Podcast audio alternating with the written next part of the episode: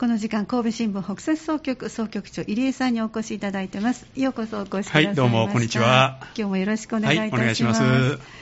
9月に入ってもう半ばだというのに気温は高いですね。ですね。全然ね、涼しくならないね。なかなかね、ええ。ただ朝晩はちょっとしのぎやすいですけど、まあね。やっぱり日中はちょっとね、なかなかやっぱりええたまりませんね。この気温差にちょっと体がついていかなくて、はい。なんか最近は秋バテという言葉もあるみたいです。秋バテですか？夏バテじゃなくて。うん。ええなんかこの気温の下がっていくのに体がついていかなくて。だから今まで不調だったのは夏の疲れかなと思ってたのがそうではなくこの気温差だという話もあるのであ、なるほど。ねえだからちょっと気をつけないといけないでですすけどね。ね。今が特にね、危ないでそうすね。そうそうです、この季節の変わり目ね、はい。すごいありますね、9月もいつまでも残暑は厳しいということですから、ね。日中の過ごし方を気をつけないといけないですね。じゃあ、早速、今日話題にしていただく記事、ご紹介していきましょうか、はい。今日は9月6日の三田阪神版です、関西独立リーグ兵庫ブレイバーズ、プロの卵、ネット募金で応援というこの記事です、えー木田記者によります記事をご紹介いただきます。では、リード部分ご紹介しましょう。三田市を拠点に活動する沢上関西独立リーグ球団、兵庫ブレイバーズが、球団の運営資金をインターネット上で募るクラウドファンディングを始めました。目標金額100万円。ドラフト会議の際にファンと交流するイベントを開いたり、競技に必要な備品購入に活用したりする予定ですということです。はい。では記事の概要などご紹介いただいて、ブレイバーズの現状と課題も踏まえてお話しいただきたいと思います。はい、あの今、この球団にはですね、はい。あの41人の選手と、それから監督、コーチですね、この4人のスタッフがいますけれども、はいあのまあ、選手には固定の給料がないんですよね。はい、ここがプロ野球と違うわけでですすよよねね。。だからまあ選手たちもこうアルバイトしながらですね、ええ自分たちの食費であるとか、うんあるいは折れたバットとか、まあ、道具ですよね、はいまあ、こういうものをですね買い替えたり、そういうのに当ててるんですね。あ、なるほど。はい、でもちろんんあの球場、球団の方もですね、ええ資金繰りっていうのはなかなか難しくて、うんあのーまあ、地元のスポンサーなんかに支えていただいてはおるんですけども、ええまあ、特にあのこのコロナの関係のね、影響はやっぱ大きいんですね。大きいですか、こええちらまで来てますか？ですね。で、まあ、うん安定したこのし、まあ、支出をですね、今後はい。もまあ続けていくっていう時にですね、うん。やっぱりここのコロナっていうのはやっぱり不透明な要素になってるっていうこともあるんで、ええ。まあ、そういうことも考えながら、今今回のこのクラウドファンディングにね、うんまあ、あの応募すると、そういうことなんですけれども、あのやっぱり選手のですね、はい。あの現状ってやっぱりすごくね、厳しいです厳しいですね。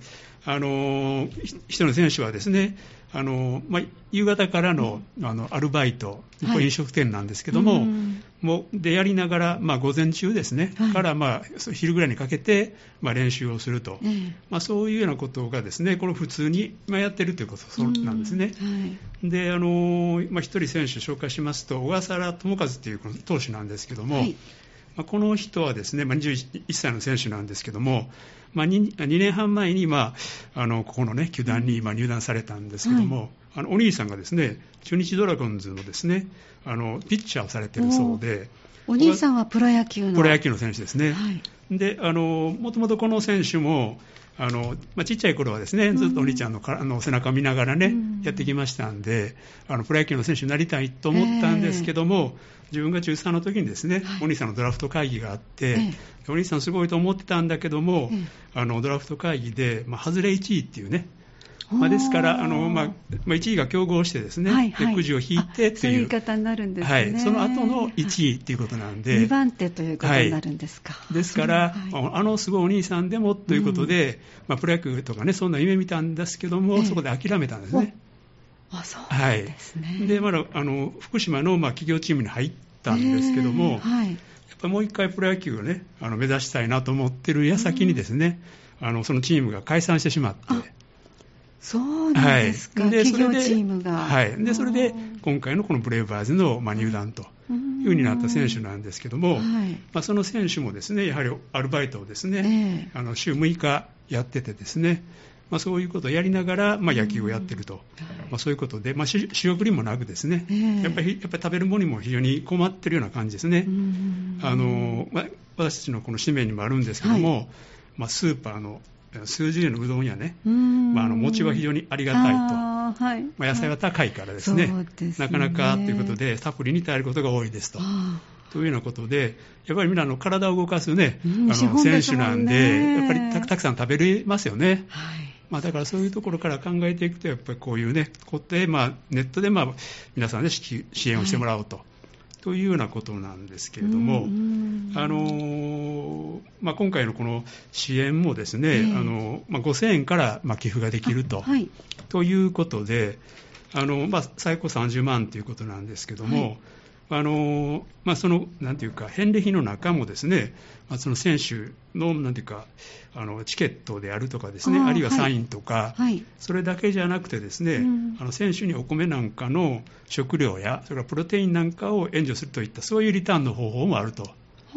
ですから、あの自分にリターンじゃなくて、選手にリターンをするというね、文字通りすべて選手のために、はい。クラウドファンディングで、ええ。あの資金も注入するし、はい。そのリターンを私がするんじゃもらうんじゃなくて、それがまた選手に行くようにいう、はい、それがお米だったりと、はい。体作りに関わる、あなるほど。そういうところでですね、やっぱり選手うのん、まああのまあ、練習にまあ専念するようなこう環境づくりをねうん、してあげようというような、そういうまあ目的なんですね。ええ。ああなるほど、ね、であの先ほど見ましたらですね、はいあのこのクラウドファンド、はい、あの81万円ほど集まってるようで目し標にずいぶん近づいてますね。はい、100万円ね、も目標ということなんで、ええ。まあ、随分とこう集まってるなっていうか、そうですね。はい。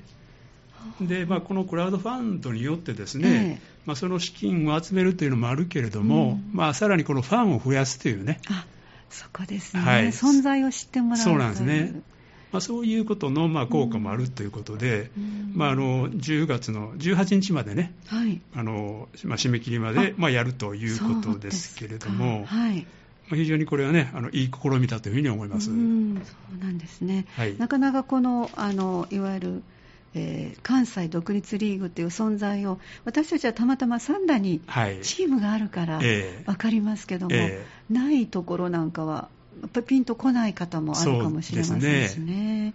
まあ、皆さんこう、プロをね、プロ野球を目指しながらね、うん。まあ、そういうふうにやっている選手が多いということですよね。ええそうなんですね、はい。今回の記事のポイントはどこでしょうか？はい。あのまあ球団の、ね、資金繰りが苦しく、まあ、取り組んだクラウドファンドですけれども、はい。まあ、資金面のです、ね、プラスだけでなくてですね、うん。まあ、候補、多くの人にアピールできるっていう、そのファン獲得にもつながる点がポイントだというふうに思います。ありがとうございました。じゃあ総局長の目線お願いいたします。はい。まあ、あのぜひですねこのクラウドファンド、まあ、成功させてもらってですね、であのまあ、選手とこうファンがまあこういう形で、ね、近づけるっていうのは非常にいい試みだと思うんで、あのまあ、ラジオのお聞きの皆さんもですね、ええ。ぜひ応援してあげていただけたらと思います。はい、あの記事の最後に球団の連絡先お電話出てますね、はい。私の方からちょっとご紹介しましょう、えー、079-556-5702 556-5702こちらの方が連絡先になっております。ぜひ皆さんも、えーチェックしていただきたいと思います、えーこの時間いつものように月曜日は神戸新聞北摂総局総局長入江さんにお話をいただいております。今日もありがとうございました、はいありがとうございました。また次回もよろしくお願いいたします、はいお願いします。神戸新聞オンラインでした